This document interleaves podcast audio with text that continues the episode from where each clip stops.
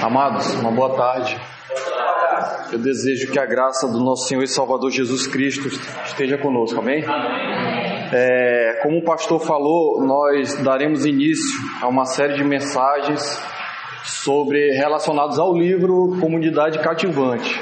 Nós trataremos alguns pontos aqui né, relacionados com o livro, acerca de uma, o que é uma comunidade, comunidade cativante, como nós devemos lidar com essa comunidade, mas é importante que os irmãos adquiram o livro para compreendermos profundamente acerca do que o autor ele quer falar ali, né, em especial o Mark Dever.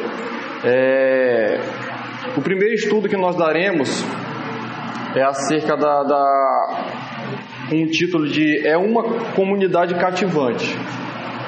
E eu quero dar uma, uma parte introdutória para nós adentrar, adentrarmos no texto bíblico,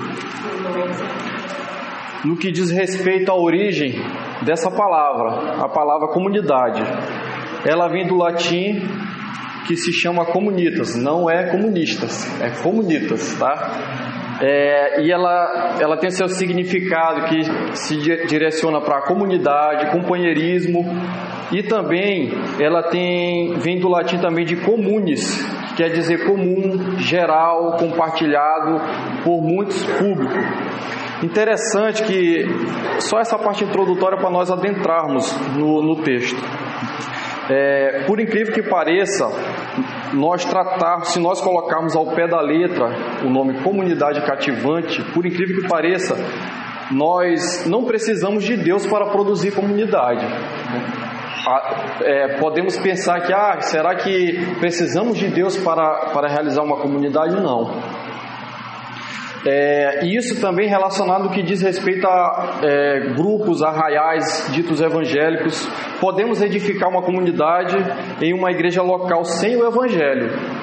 Vemos essa face espalhada. Nós atualmente estamos bem ligados com o que se passa em igrejas ditas modernas, onde a face a face de mais variadas, das mais variadas, sejam elas de sã, sã doutrina ou não, ambas atraem pessoas, cativando-as, e nesse pacote estão inclusos igrejas neopentecostais, carismáticas, progressistas, etc. Ou seja, é, não é pelo fato de, de tratarmos um tema sobre comunidade cativante que isso está relacionado diretamente com uma igreja somente sã. Igrejas que, que deturpam o evangelho também são comunidades cativantes. Interessante que elas são bastante ativas dentro de sua posição social, dentro do contexto que estão inseridas, podendo ser até bastante úteis ao seu entorno, mas a existência dessas características nada diz respeito sobre o Evangelho. Essa é a distinção que nós temos de uma igreja, uma comunidade cativante, genuinamente cristã. Né? A diferença que ela tem é de estar edificada sobre o Evangelho. E já outras comunidades não, é completamente diferente. Diferente, diferentemente de uma comunidade que é fundamentada apenas no Evangelho, estas demais, a qual eu falei, usam ferramentas para edificação de comunidade centralizada nos desejos das pessoas, de verdadeiros consumidores. Comunidades que se baseiam apenas em experiências de vidas semelhantes. O que nós queremos falar sobre isso? É, a questão de, de, semelhança de pessoas é muito é importante, sim, é muito importante. Né? Podemos ter afinidade com algumas pessoas. Eu posso gostar de um estilo musical, o irmão também pode gostar do mesmo estilo musical que eu gosto. Mas a igreja ela vai muito além disso. Ela não fica só nisso, ela vai muito além. Né? O que nos une não, é, não são essas coisas secundárias, mas como eu disse aqui, a essência do Evangelho. É, elas também se baseiam em identidades semelhantes, causas semelhantes, necessidades semelhantes, posições sociais semelhantes. A nossa preocupação com tudo isso não é tanto que a intenção seja negar o Evangelho ao fomentar ou estimular uma comunidade. A preocupação é que, apesar das boas intenções, estejamos edificando comunidade que possa florescer sem levar em conta o Evangelho. E isso é direcionado para a nossa comunidade. Nós temos que nos avaliar para não estarmos nessa condição. A preocupação é que, apesar é, de boas intenções, estejamos edificando uma comunidade que possa florescer, se levar em conta o Evangelho. Não há nada de errado nisso. Mas se isso tudo que chamamos de comunidade de igreja, receio que edificamos algo que existiria mesmo que Deus não existisse. Devemos aspirar que muitos dos relacionamentos existam por causa do Evangelho somente. Na comunidade que revela o Evangelho jamais existiriam se não fosse a verdade e o poder do Evangelho. O que, como eu falei, o que nos une acima de afinidades, de semelhanças, e em meio a diferenças, é somente o Evangelho, né? somente aquilo que nós vivemos, a palavra do Senhor. Ou por causa da profundeza do cuidado recíproco, ou porque as duas pessoas no relacionamento têm pouco em comum, exceto uma coisa: Cristo. É isso que nos une. Nós podemos parecer pessoas diferentes. Aqui temos diversidades culturais, mas há uma coisa que, que nos une. E esse é o, o ponto primordial naquilo que, que nós iremos tratar essa tarde, que é o que? Cristo em nossas vidas. Às vezes somos tentados, mesmo usando de pretexto e superficialmente o Evangelho, e há algo mais que não é o Evangelho, criar uma comunidade que provavelmente existiria, ainda que Deus não existisse, como uma moderna Torre de Babel. Essa comunidade glorificará sua própria força e não o poder de Deus. Pode até resultar em relacionamentos inclusivos, mas dirá pouco sobre a verdade e o poder do Evangelho. Como eu falei, eu citei, é, nós vemos aqui é, atualmente congregações que elas estão nessa condição. São pessoas que, que fazem é, serviços de inclusão social, fazem, trazem ferramentas, é, de ideias humanas para a inclusão de pessoas, mas as pessoas acabam ficando nisso. O mais importante que tem que nos unir, acima de todas as coisas, é Cristo Jesus e tão somente Ele. Então, para entendermos melhor, eu queria que os irmãos abrissem suas Bíblias na Epístola de Paulo aos Efésios,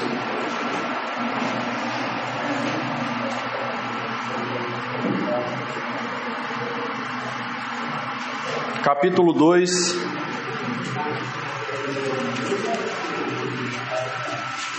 Vamos ler a partir do verso 11.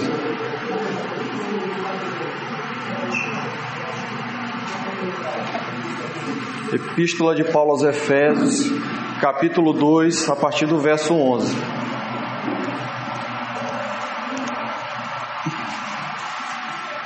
Todos acharam? A palavra do Senhor nos diz assim: Portanto, lembrai-vos de que outrora vós, gentios na carne,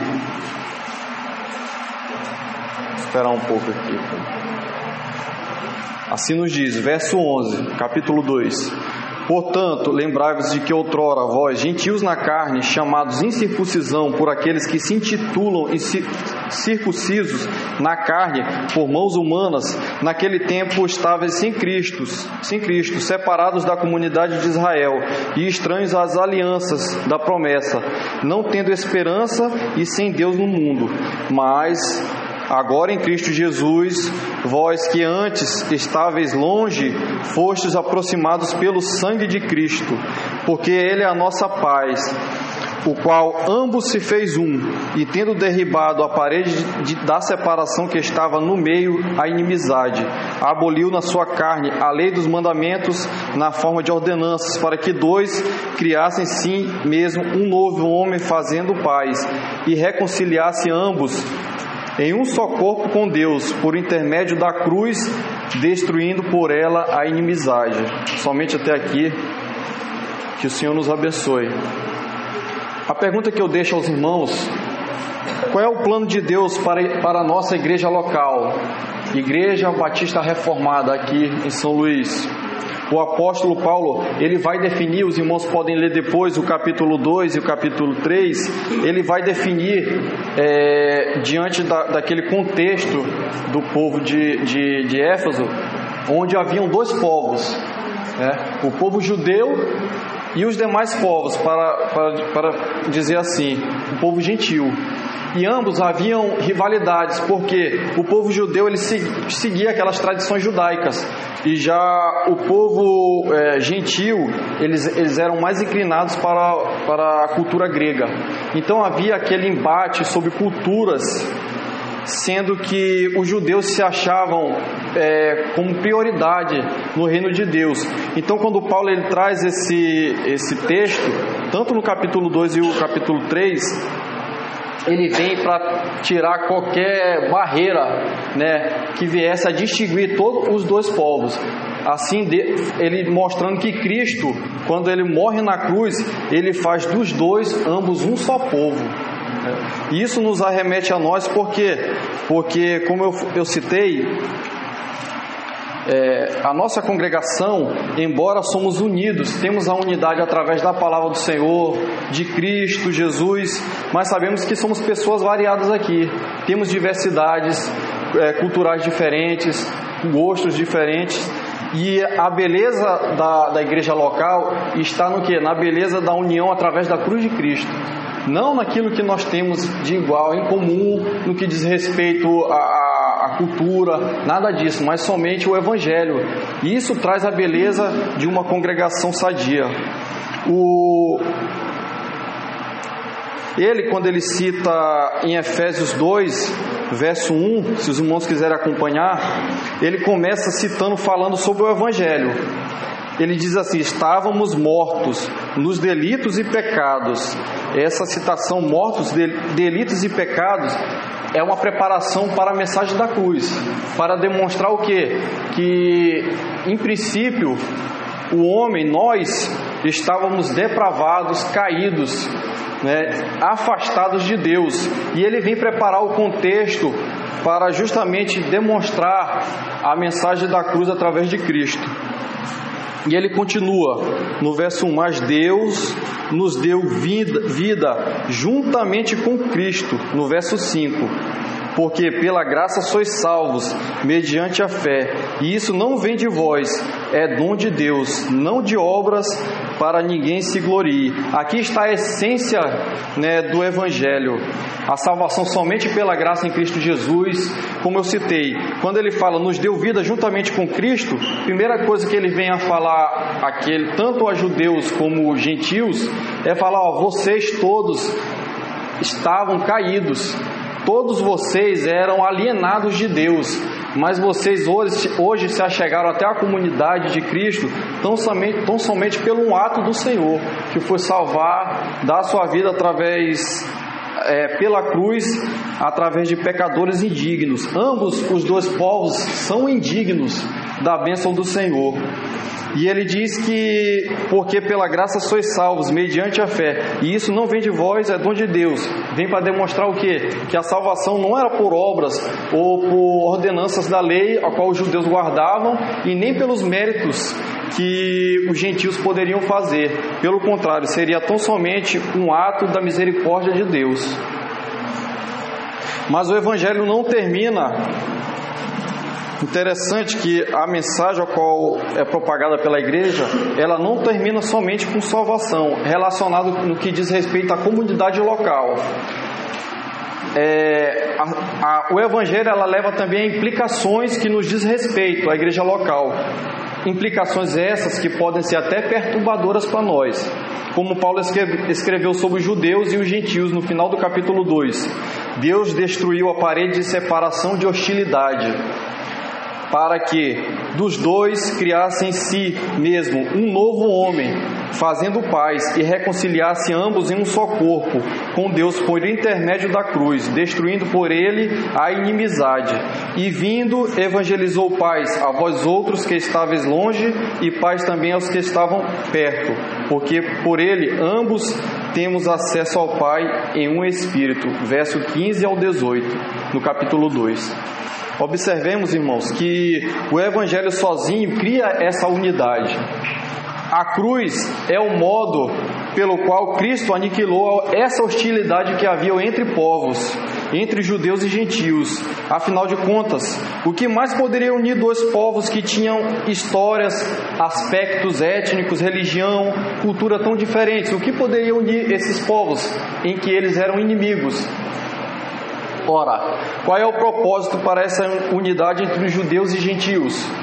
A intenção de Deus era o que está escrito em Efésios 3:10. Diz assim: "Para que pela igreja a multiforme sabedoria de Deus se torne conhecida, agora dos principados e protestades nos lugares celestiais." Esse era o propósito, a intenção dessa união ao qual Deus faz. Consideremos um grupo de judeus e gentios que não compartilham nada em comum, exceto uma aversão bem antiga uns pelos outros, né? Eles se degladiavam pela sua cultura, é, ambos queriam ser, serem detentores da verdade, porém havia um vínculo que sobrepujava toda aquela rivalidade e todas as diferenças entre eles. O vínculo, qual era esse vínculo? Somente Cristo. Cristo, ele é, transpassava qualquer barreira, onde eles viviam juntos em amor e unidades admiráveis. E isso é extraordinário porque isso servia de testemunho aos demais que estavam de fora, porque eles viam ambos povos que eram inimigos, que não se davam, e eles conseguem ver essa unidade, esse amor, esse respeito recíproco, esse zelo, cuidado, ambos juntos, unidos né, em uma comunidade. Isso trazia é, espanto entre os homens, né? testemunho para que através desse testemunho muitas pessoas eram cansadas por intermédio da salvação em Cristo Jesus. Unidade é tão inesperada, tão contrária ao modo como o nosso mundo age, que até os principados e as potestades nos lugares celestiais sentam e observam. O mundo ele se espanta com essa união de pessoas completamente diferentes, né? pessoas distintas, e ela vê essas pessoas juntas, unidas em um só propósito, a, como a palavra diz, tanto que os principados e potestades eles, eles observam esse ato tão maravilhoso que tão somente Cristo Jesus faz. Isso é aplicável, aplicável à nossa comunidade, a nós individualmente, onde estamos ligados em Cristo Jesus, como, como o apóstolo Paulo trata na sua primeira epístola aos Coríntios. Eu peço que os irmãos abram por gentileza. Primeiro, primeira epístola de Paulo aos Coríntios, capítulo 12, verso 12.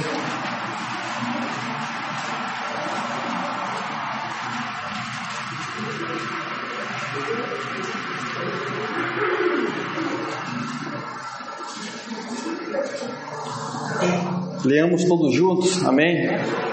1 Coríntios, capítulo 12, verso 12.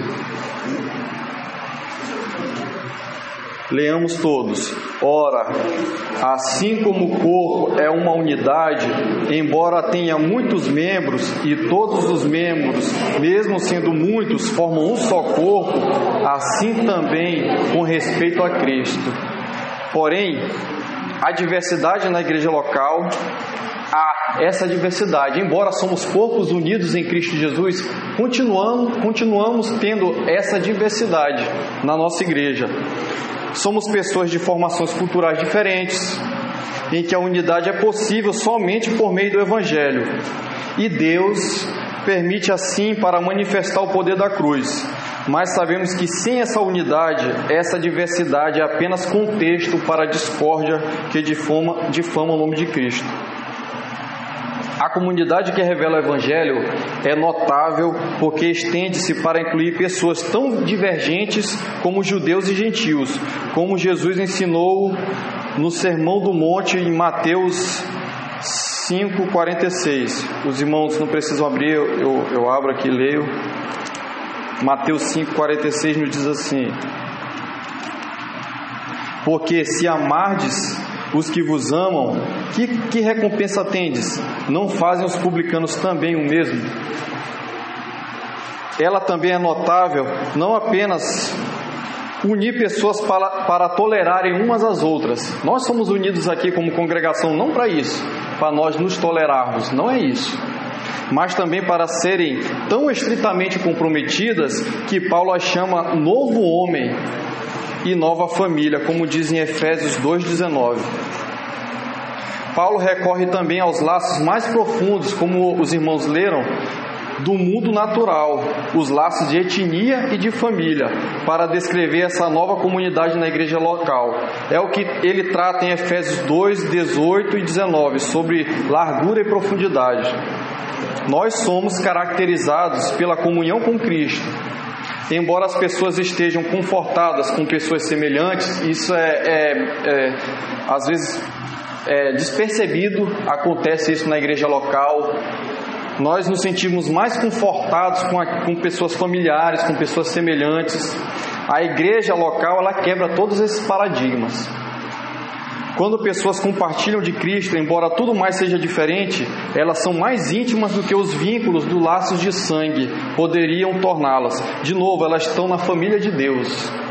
Temos também que entender que o fundamento de uma comunidade genuinamente cristã está não em métodos, mas no poder sobrenatural do Espírito de Deus. O foco não é a comunidade, isso é muito interessante. O foco de nós estudarmos esse, essa série de mensagens não é em si a comunidade, o foco é Deus. A comunidade é meramente o efeito da nossa adoração a Deus. Quando cremos no Evangelho, a comunidade sobrenatural descrita no Novo Testamento acontece.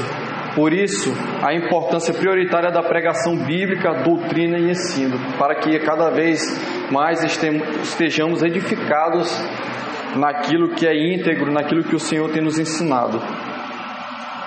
Há uma importância muito grande também no que se diz respeito ao discipulado. Isso é muito importante em uma igreja local. Devemos ser fiéis ao ensino de Jesus e depois confiá-los aos que vierem depois de nós, como diz em 2 Timóteo 2,2. Em Efésios vemos esse mandamento em ação também no verso 11 e 16. Eu queria ler com os irmãos. Vamos ler o, o é, Efésios 2, 11 e 16.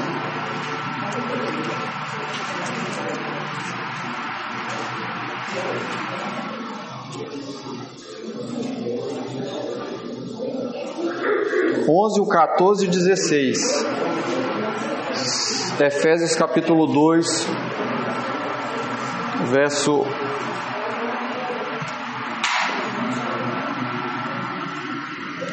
Portanto, lembrai-vos de que outrora, vós gentios na carne, chamados de incircuncisão por aqueles que intitulam circuncisos na carne, por mãos humanas. 14. Porque ele é a nossa paz, o qual de ambos fez um, e tendo derrubado a parede da separação que estava no meio, a inimizade. O verso 16 e reconciliasse ambos um só corpo com Deus por intermédio da cruz destruindo por ele a inimizade. O foco da nossa do discipulado a qual nós a igreja ela tem que fazer é somente para que isso venha a ser notório em nossa igreja local, fazer com que de ambos Deus é, é, venha quebrar essa inimizade. Qual, qual seria essa inimizade? O pecado. Né? Então, é, às vezes nós colocamos a carga toda no pastor como aquele que tem a responsabilidade, a incumbência de discipular pessoas mas uma igreja local bem edificada, nós todos somos discipuladores. Nós, tomos, nós todos temos que é, arregaçar as nossas mangas, né, para que venhamos a cada dia levar o Evangelho do Senhor a outras pessoas. Isso é discipulado em ação. Firmeza na doutrina, resistência ao ensino falso e perseverança em guardar tudo que Jesus nos ordenou não importando o que aconteça. Homens capacitados por Deus estão incumbidos de preparar, prepararem a congregação para o serviço. Como resultado, a congregação cresce em unidade e maturidade. É interessante que às vezes nós colocamos o contrário, nós colocamos o foco em unidade e maturidade e esquecemos as coisas que são principais, que é o Evangelho, a pregação do Evangelho, né, o discipulado, a piedade cristã. Em consequência, com esses atos a qual as Escrituras nos ensinam, nós teremos unidade e maturidade. Né? Uma, a, a, a, nossa dedicação às Escrituras, a nossa fidelidade ao ensino bíblico vai nos levar a essa unidade, vai nos levar à maturidade a cada dia mais.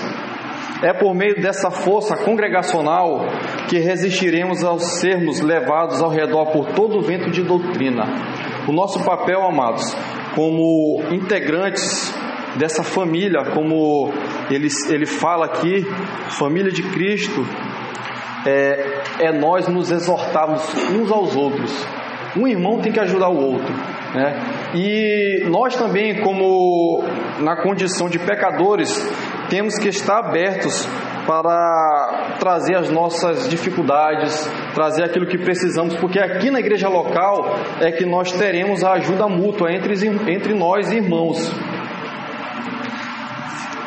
Eu cito também é, um pastor puritano, um exemplo de um pastor puritano, ele desempenhava um papel importante no discipulado dos crentes através da pregação e da catequese. E ele fazia isso é, pessoalmente no rebanho. A importância que nós temos desse contato. Às vezes nós é, deixamos pensamos que a igreja local ela se resume somente no culto do domingo, na pregação né, do culto.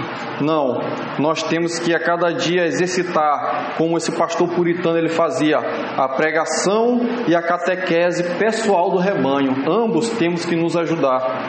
Um dos principais motivos porque os puritanos foram, puritanos foram grandes pregadores é que eram homens de oração que amavam a Bíblia. Seus sermões eram biblicamente fundamentados e saturados com a doutrina e devoção ao Cristo ressuscitado. Os puritanos levavam um sermão interessante, é, além do púlpito na manhã de domingo, como eu falei, não ficava, né, ou à noite, Homens, mulheres, todos eram engajados nessa tarefa. Meninos, meninas, todos esperavam para ouvir, discutir e aplicar o sermão às suas vidas cotidianas. As famílias eram incentivadas a discutir o sermão em torno da mesa de jantar e em casa durante a semana é, um escritor aqui, Errol Russell, disse: os pais de família devem certificar-se de que os assuntos dos sermões são guardados. Incentive a discussão vívida e completa dos principais pontos da exposição à mesa da refeição. Nós vemos aqui a importância que temos aqui pais de famílias, mas também cada um representante de cada família.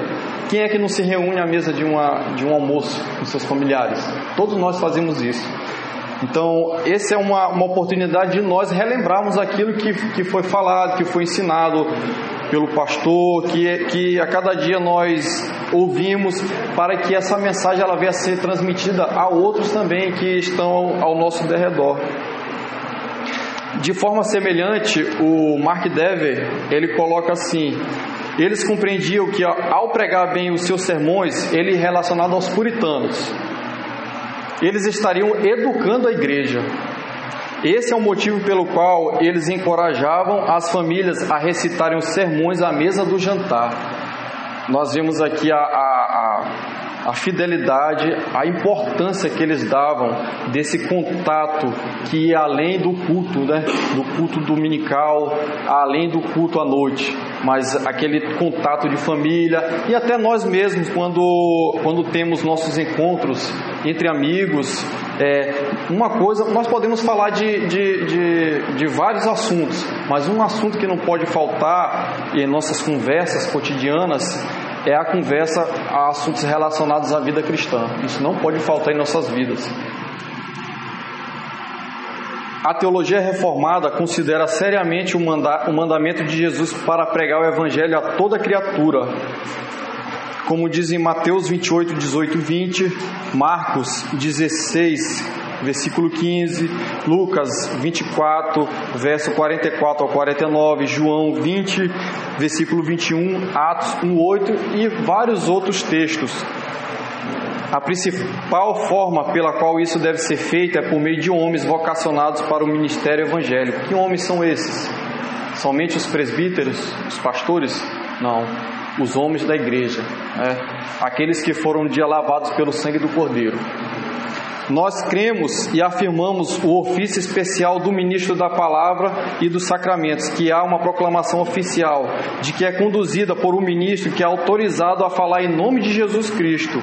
Enquanto ele explica e aplica o seu texto conforme a palavra de Deus, Jesus era um evangelista, os apóstolos, apóstolos eram evangelistas, evangelistas que plantaram igrejas. O que ele está querendo dizer aqui é, é, é, o seguinte: o pastor ele tem a incumbência de transmitir a mensagem, de levar o ensino às demais pessoas, a nós homens, mulheres. Nós também somos, fazemos parte daquele ofício ao qual o pastor está exercendo, de pregar o evangelho. Isso não cabe só ao pastor, né? A, a responsabilidade de uma igreja sadia, de uma igreja firmada na doutrina dos apóstolos, naquilo que as escrituras ensinam, ela, ela se implica a todos, aplica a todos nós. Nós temos, temos que ter essa responsabilidade de conduzir a igreja, de ensinar aquilo que nos é ensinado por homens levantados por Deus. Os ministros ao qual Deus levanta é tão somente para capacitar homens para esse ofício no seu dia a dia, no seu trabalho, na, na escola, nas faculdades, em todos os âmbitos a qual nós somos inseridos. É...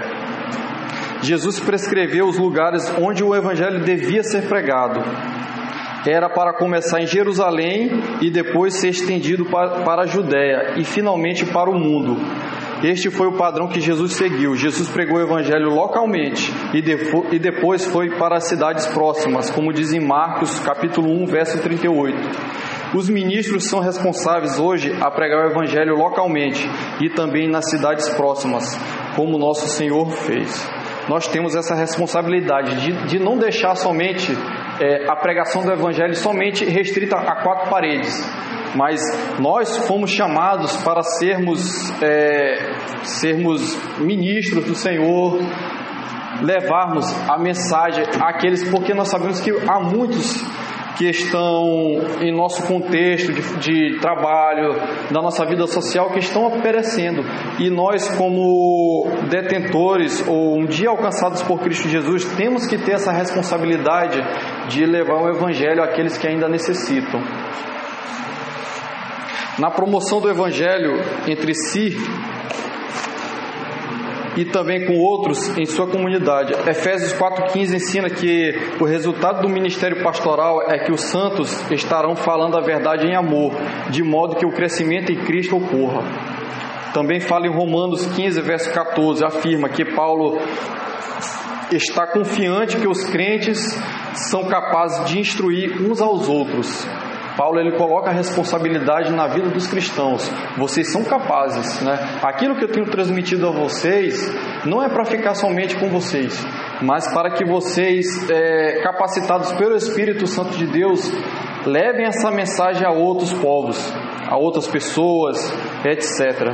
A Bíblia também ensina que todos os crentes, embora não pregadores que são enviados e ordenados pela igreja, devem ter Cristo e o Evangelho em seus lábios, como diz em 1 Tessalonicenses, capítulo 1, verso 8. Eu cito aqui também o autor do livro A Trelice e a Videira. E ele faz uma citação que ele diz assim: quando estava sentado, ele faz essa citação é, quando ele deslumbra é, é, esse momento de, de uma videira que ela está sentada sobre duas treliças e ele vê aquele, aquela imagem e ele tenta tirar um ensinamento para a sua vida. E ele diz assim: Quando eu estava sentado na varanda de trás e observava as duas treliças, ocorreu-me mais de uma vez o pensamento de que a maioria das igrejas é uma mistura de treliça e videira. Não podemos esquecer isso. A obra fundamental de qualquer ministério cristão é pregar o Evangelho de Jesus Cristo no poder do Espírito de Deus e ver pessoas convertidas mudadas e crescendo para a maturidade nesse Evangelho. Isso aqui é, é o que se diz respeito que é a videira. É o nosso propósito principal. Quando nós plantamos uma vinha, eu não sei se todos já, já, já viram uma vinha. Né? A vinha ela é como um pé de maracujá. Né? Ela, tem, ela, é, ela é firmada em, em, em treliças, como ele diz aqui, mas a beleza daquela, daquela vinha, ela não está na treliça. Né? Embora ela tenha seu papel de importância, ela tenha seu papel ali que vai ajudar, mas a beleza daquela plantação está na videira. Né? A principal importância ali é a videira, ela que vai dar os frutos, ela que vai dar o vinho. E isso nos arremete o que? A isso que eu falei, a obra fundamental de qualquer ministério ou igreja local cristã não está nas coisas secundárias, eu dou um exemplo. É, nós estaremos passando por uma reforma aqui, mas isso não, não é de maior importância na igreja local. Nós não temos que nos, nos enfatizar somente isso é, no que se diz respeito à igreja local. A igreja, isso é muito importante. Temos que ter é, o mínimo de, de algo que vai nos suportar, que vai nos dar um apoio, mas o que a, a beleza da igreja local, ela está no Evangelho de Jesus Cristo, no poder do Espírito de Deus ver pessoas convertidas, mudadas, crescendo para a maturidade nesse Evangelho. Essa é a obra de plantar, regar, fertilizar e cuidar da videira. No entanto, assim como algum tipo de estrutura é necessária para ajudar uma videira a se desenvolver, assim também ministérios cristãos precisam de alguma estrutura e apoio. Talvez não precisemos de muito. Né? Vemos aí igrejas faraônicas a qual as pessoas dão mais ênfase ao prédio, né, a, altares de ouro, é, de mármore trazidos aí de, de Israel e, e, e, por aí vai. Mas isso não é a, a beleza da igreja local, não está nisso. A, a beleza da igreja local está no evangelho pregado através de Cristo Jesus. É, talvez não precisemos de muito, mas pelo menos de um lugar onde possamos nos reunir, de algumas Bíblias que possam ser lidas e de alguma estrutura básica de liderança em nosso grupo. Outro alvo ao qual nós temos que ter como igreja, igreja local, uma comunidade cativante através, através da, da mensagem das Escrituras, é o entendimento que todos somos discípulos de Cristo e temos com ele uma relação de professor e aluno, mestre e seguidor. Todos nós somos fazedores de discípulos. Portanto, o alvo do ministério cristão é muito simples e até certo ponto mensurável. Estamos fazendo e nutrindo verdadeiros discípulos de Cristo? A igreja sempre tende em direção ao institucionalismo e à secularização. O foco muda para a preservação de programas e estruturas tradicionais e se perde o alvo de discipulado.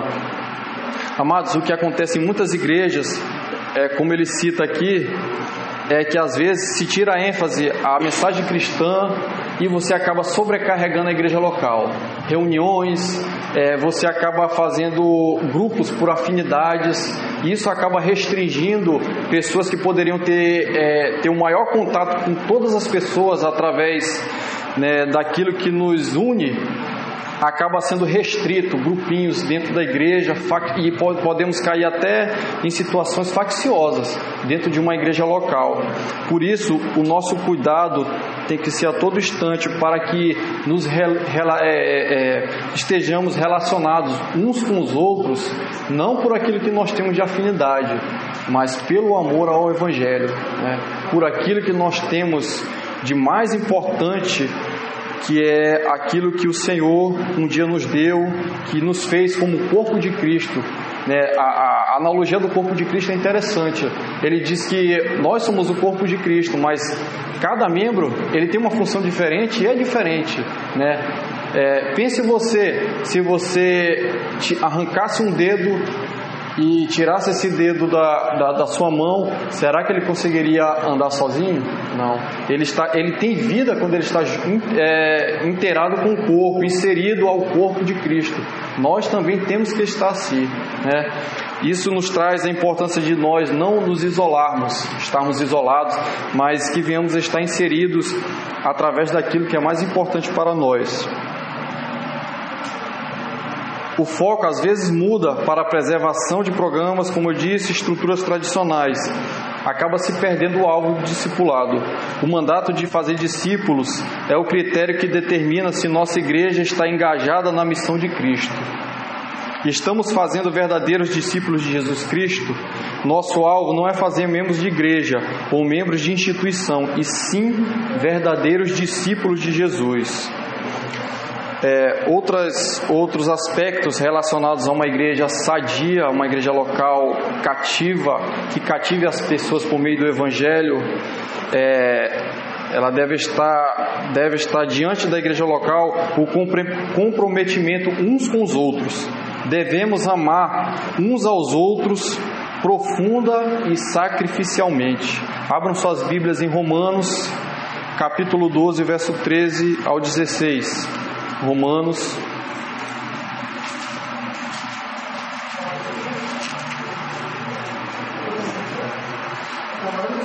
Romanos capítulo 12, versículo 13 ao 16.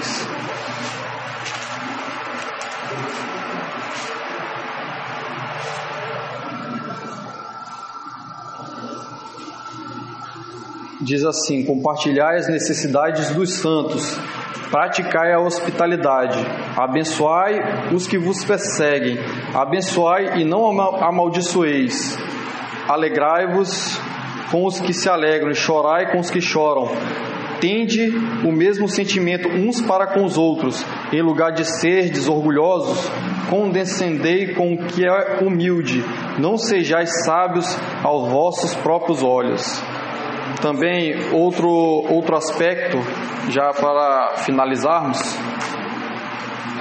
que nós devemos ter em uma igreja local devemos nos reunir regularmente uns com os outros.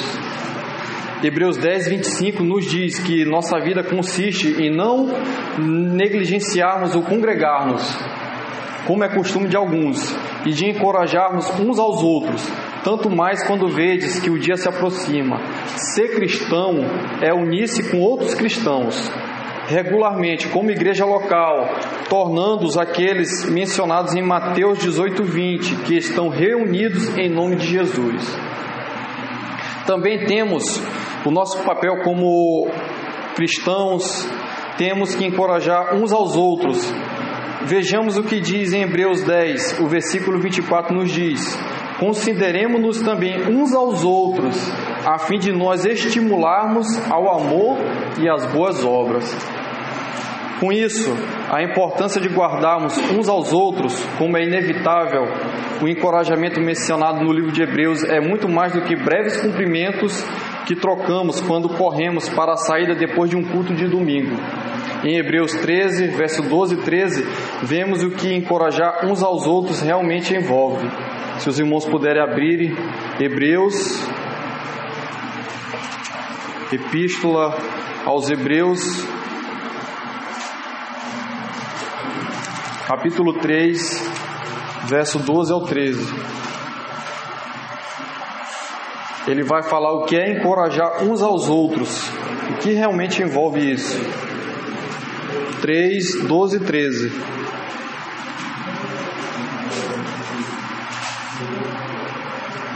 Diz assim, Hebreus capítulo 3, verso 12 e 13.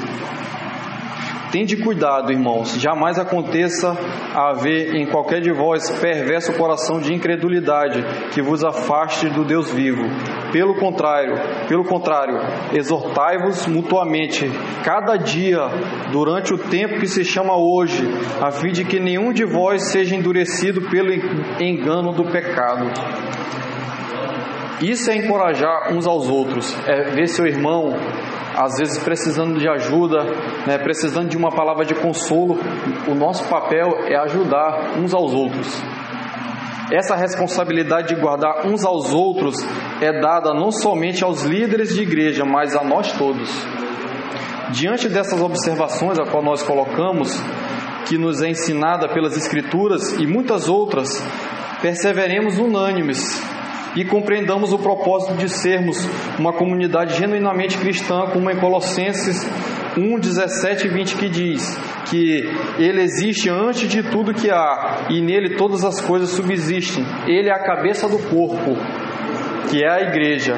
Ele é o princípio e o primogênito dentre os mortos, a fim de que em absolutamente tudo tenha supremacia, porquanto foi do agrado de Deus que nele habitasse toda a plenitude e por intermédio dele reconciliasse consigo todas as coisas, tanto as que estão na terra quanto as que estão nos céus, estabelecendo a paz pelo seu sangue vertido na cruz. Graças a Deus. E eu quero finalizar com a estrofe de um hino bastante conhecido, ao qual nós cantamos, que demonstra é, o que é uma comunidade em que há diversidade, temos diversidade, porém estamos unidos sob o fundamento cristão. Cristo Jesus revelado nas Escrituras. A estrofe diz assim: o hino é, de, é o Bendito seja sempre o Cordeiro. Todos conhecem, né? A estrofe diz assim: ó, de todas as tribos, povos e raças, muitos virão te louvar. De tantas culturas, línguas e nações, no tempo e no espaço virão te adorar. Que o Senhor nos abençoe, que possamos é, meditar naquilo que nos foi proposto e que a cada dia venhamos estar engajados né, em prol de uma igreja local bem fundamentada e bem edificada. Amém?